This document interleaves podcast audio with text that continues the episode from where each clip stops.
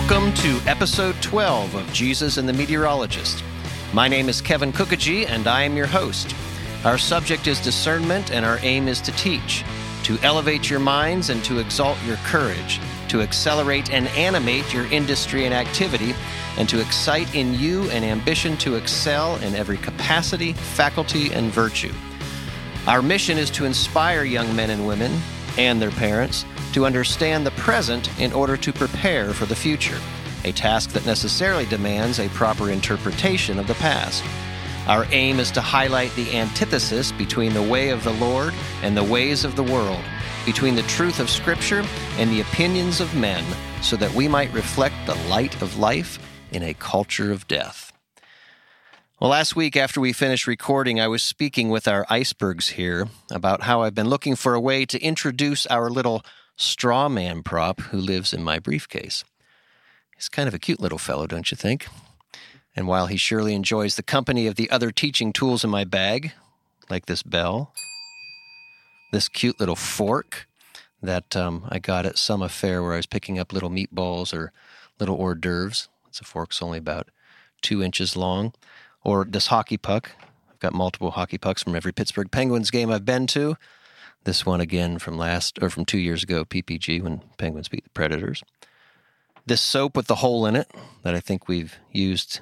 I don't know if we've used on this program, I forget, but we've definitely used it in class before. And this pink glove, kind of like Michael Jackson wearing one one white glove for no apparent reason. I could wear this little pink glove that uh, Penelope had on before the program.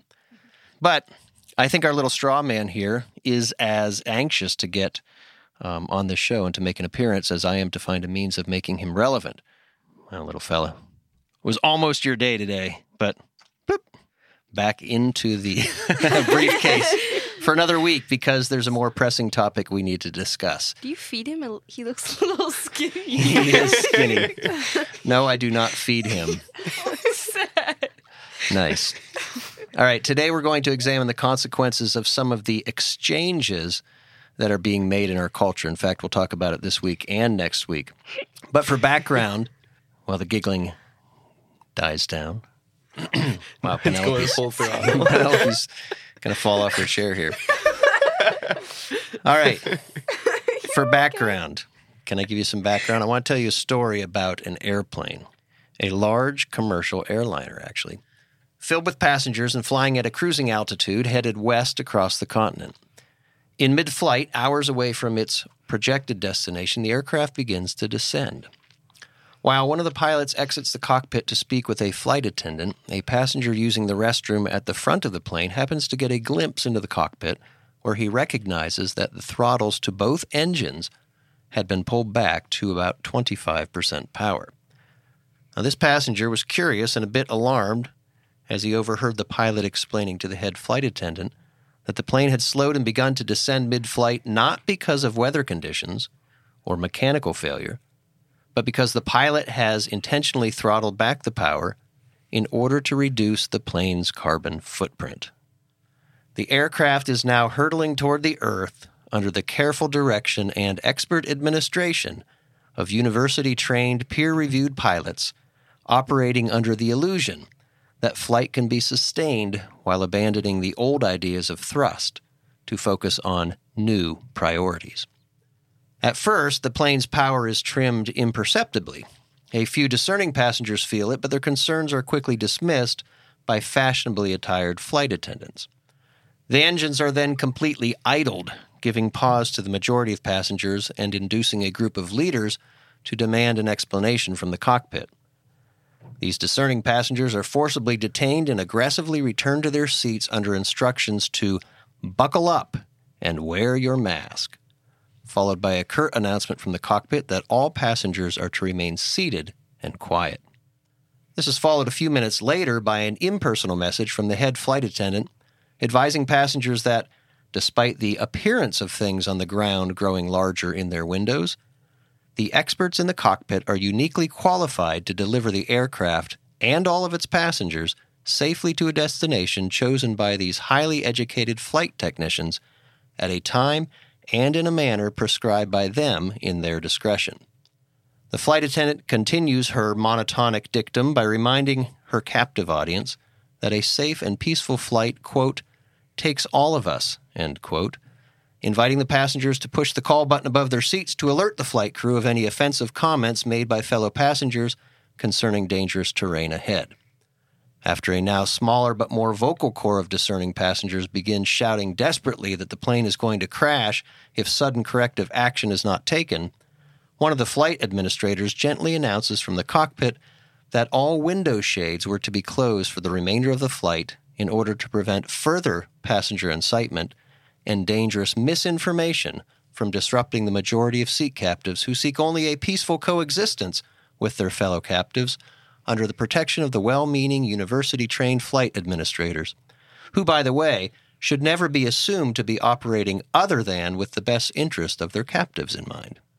One passenger at the back of the aircraft continued to resist, leaving his window shade open in order to observe, document, and warn the other passengers of impending doom, screaming at the top of his lungs to anyone who would listen that the plane's engines had now been dropped off and were falling to the earth faster than Marxists could topple a statue of George Washington.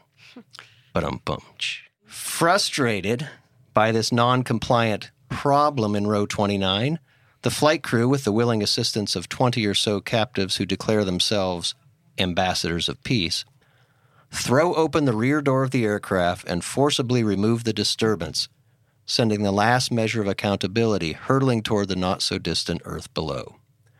And with that little inconvenience behind them, the ambassadors of peace pull down the shade in row 29, allowing the majority of captive audience to return to noodling on their phones, or whatever it is they were doing, under cover of total darkness. Others, now relieved to be finally undisturbed by the dangers of misinformation and no longer interrupted by the uncomfortable roar of the engines that previously mounted the wings, descend in silence, dreaming of peaceful sleep.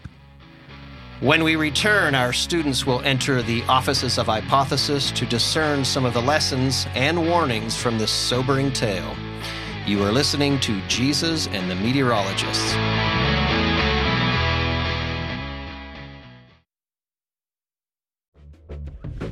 So, I wrote a little book all the way back in 2009 to address what was happening in America and what was likely to happen if we did not take corrective action. Unfortunately, too many of my predictions are coming true. The only surprise is the speed at which we have reached the precipice. The title of that little book is The Experts, and you can buy it on our webpage. Just go to jesusandthemeteorologist.com, click the image of the little brown book, and we'll send it to you for only $9.99. And then be sure to let me know what you think.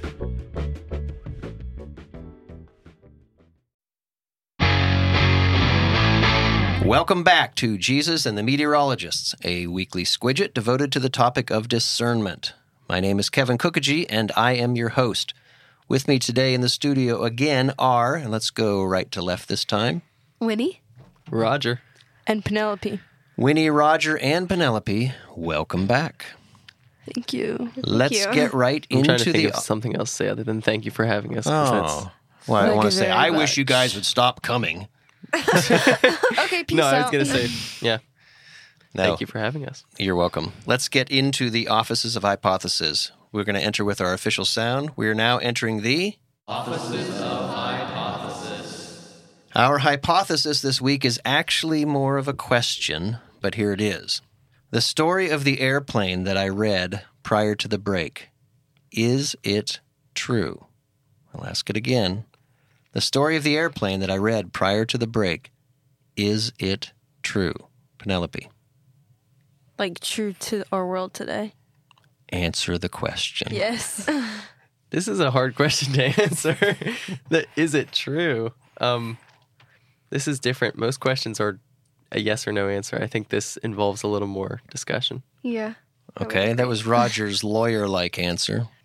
I Winnie? think that um, it while the story may not actually have happened, there are definitely um, parts of it that you can see in the world today. All right. I got to give you guys a goal horn for that. Because the answer is both.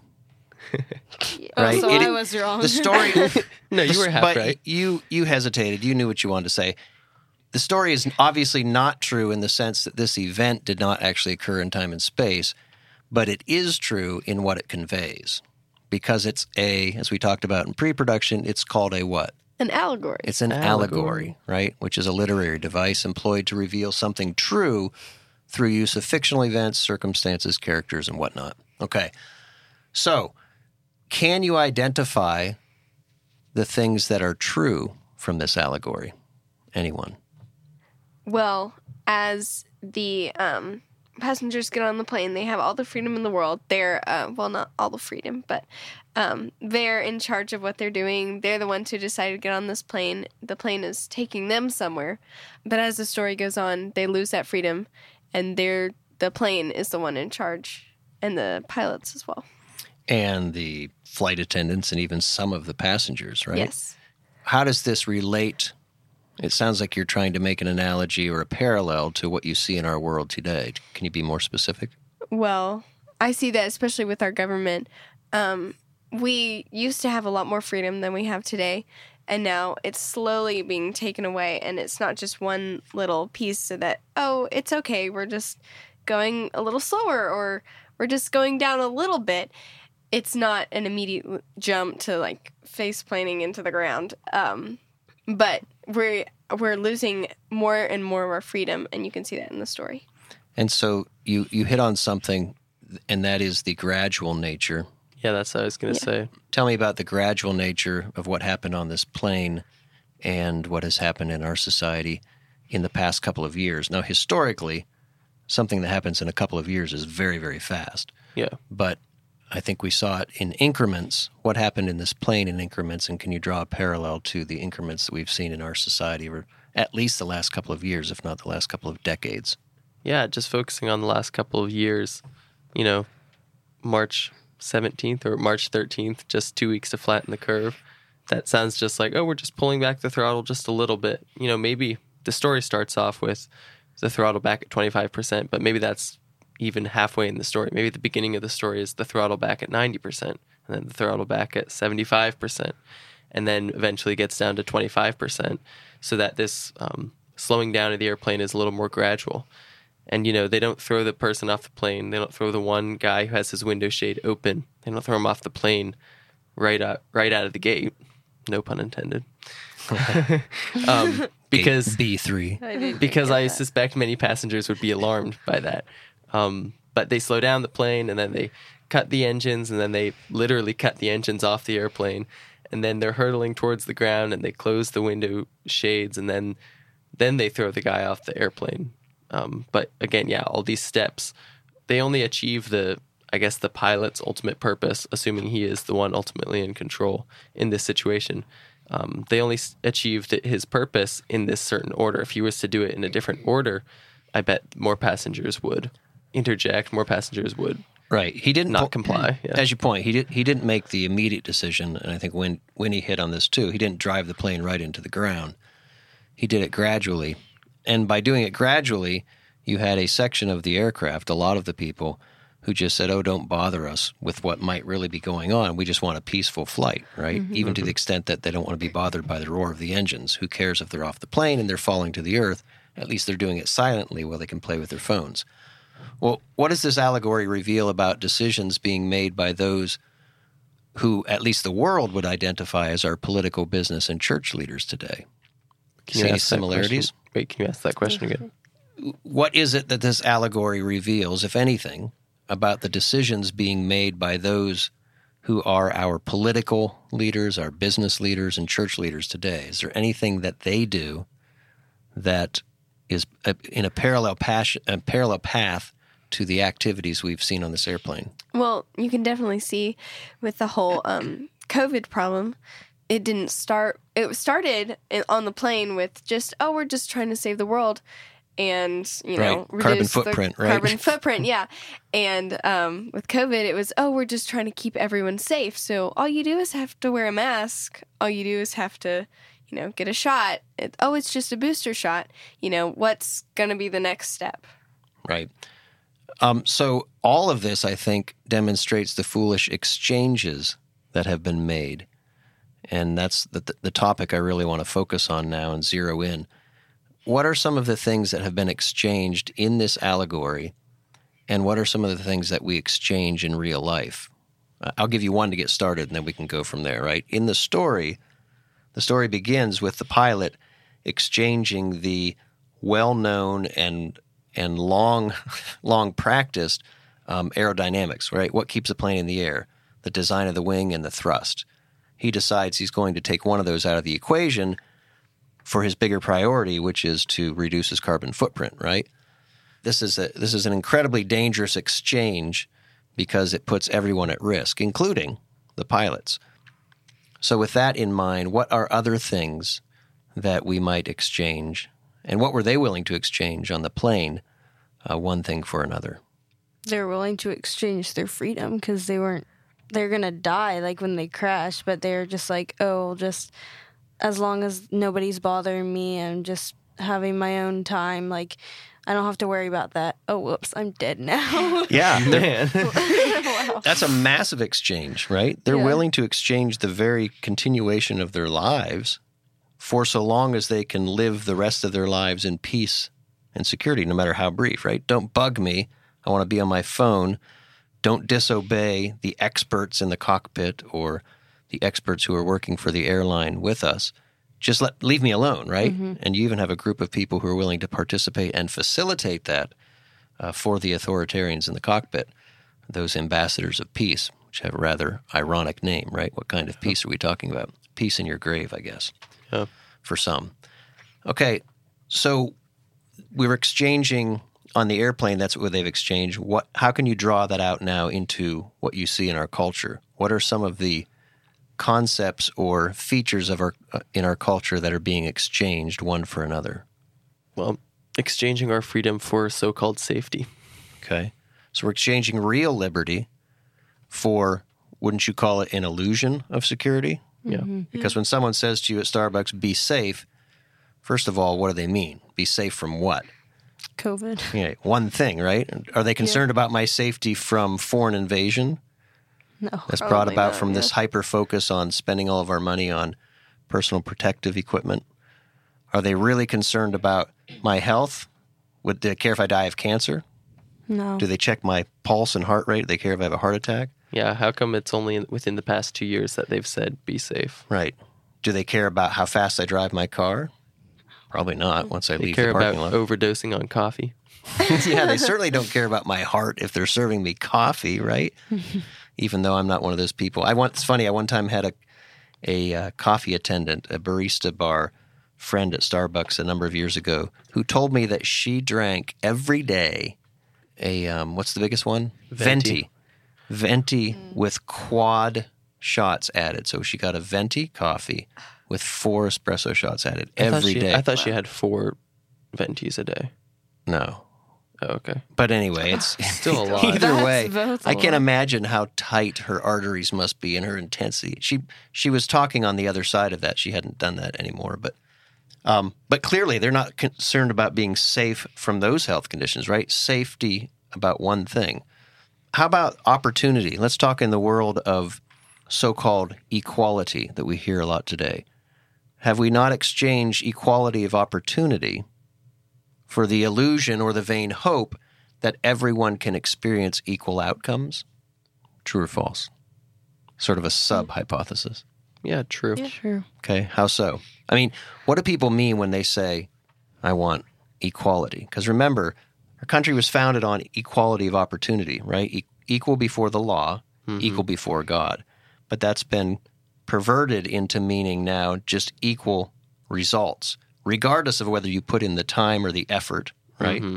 Equal results, which always makes me think that I I think people really mean by that so that they can get what they want by appearing to be concerned for others, Yeah. right? Give me the same thing. Oh, we want equality. Well, really, it's it's more of a vengeance. Well, yeah, and it's kind of laziness. I want to I want to have what so and so has over there without doing all the work that he or she put into it. Right. Yeah. Yeah, I'd like to be uh, paid like a professional football player. I'm not fast enough, big enough, or strong enough to be able to do that. But uh, give me his salary because that's just not fair. I want to live in a giant house like some rich guy, but I don't want to do the work or have the job to to get me there. Right?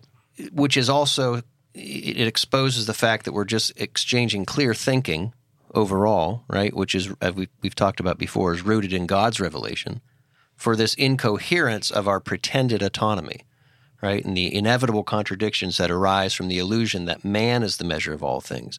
And when we make man the measure of all things, we can't then account for any kind of consistency or moral order. Um, and then finally, I think we've exchanged the reality that only God can provide for us with this illusion that we can provide for ourselves. And having repeatedly failed in that mission, instead of repenting and actually returning to God, we've chosen the illusion that government or other men can provide for us. Mm-hmm. And when that illusion disappears, as all illusions do, who will finally turn to God? That is my question. Well, we don't have sufficient time today, but next week we're going to examine why people make these terrible exchanges of good for bad, truth for lies, and reality for illusion. When we return, we will take questions from our listeners. This is Jesus and the Meteorologists.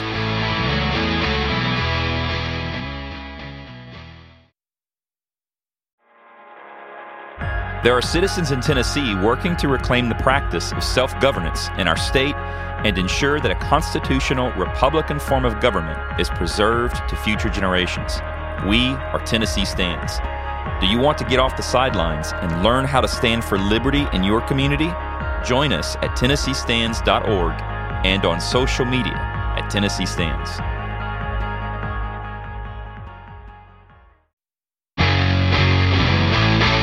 Welcome back to Jesus and the Meteorologist. My name is Kevin Kookogey, and I am your host.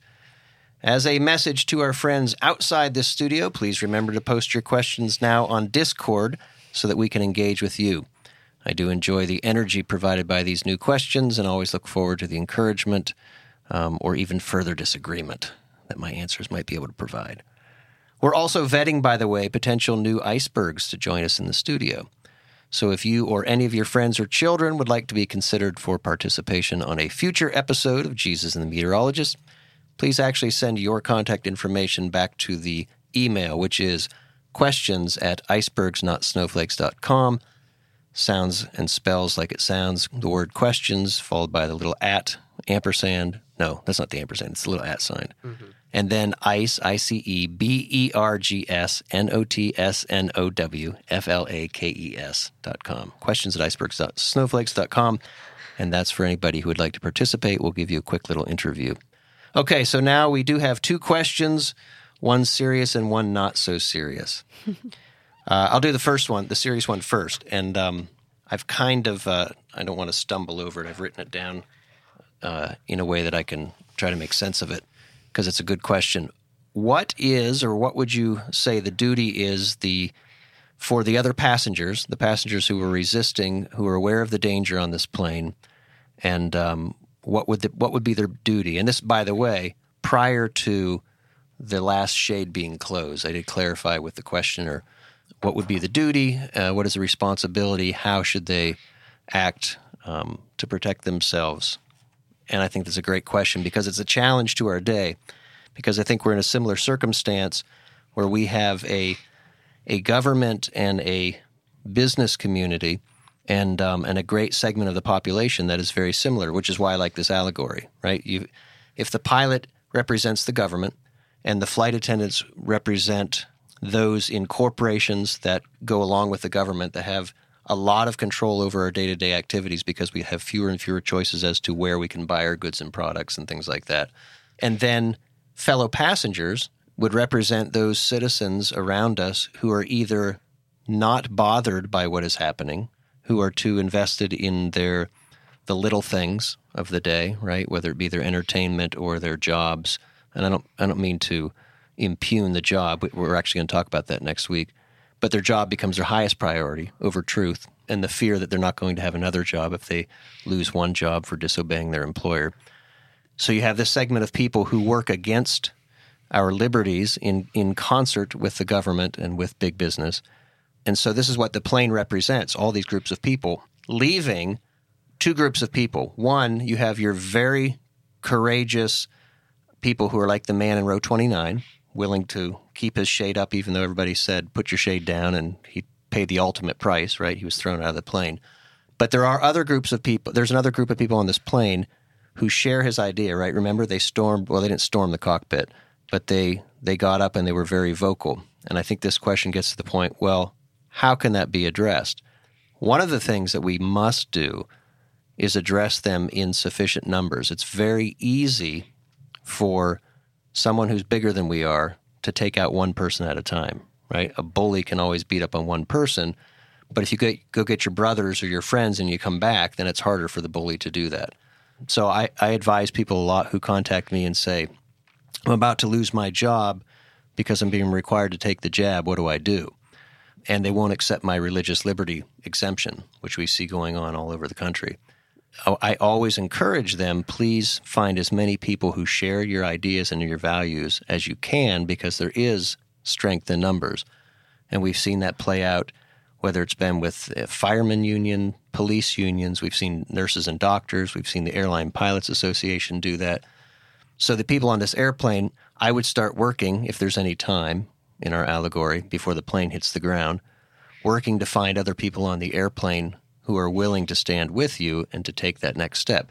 Now, does that next step mean you have to, uh, if there's a pilot on board, perhaps you can get through the cockpit, but I think you've got to work strategically, right? You've got to find a way to ignore the quote unquote ambassadors of peace, get to the flight attendants and the pilot, the ones who are controlling the destination of the airplane, and do everything first in your uh, ability to persuade them that, okay, you can close your eyes all you want, you can be concerned about the carbon footprint, but you're going to die too, right? To try to make them see the light that they're also going to die. But it does to me come down to strength in numbers. You can't do it alone. It's very, very difficult to do it alone because they will just throw you off the plane like they did um, that individual. Good question. That gets a goal horn. All right, then we have an unserious question, which, in all fairness, was asked by one of the icebergs. And it is uh, well, let Roger ask the question. Can Hogan dance? Can Hogan dance? I don't know. I've never seen Hogan's not here today, so when he, he comes, can't defend himself. When he comes back for an appearance, we'll have to ask him. We'll have to let him answer that. But do you know? Have you ever seen whether Hogan can dance? I've seen Hogan dance, but I doubt that he dances very often. yeah, exactly. I doubt. I doubt that he dances very often. Does he dance well? I don't know.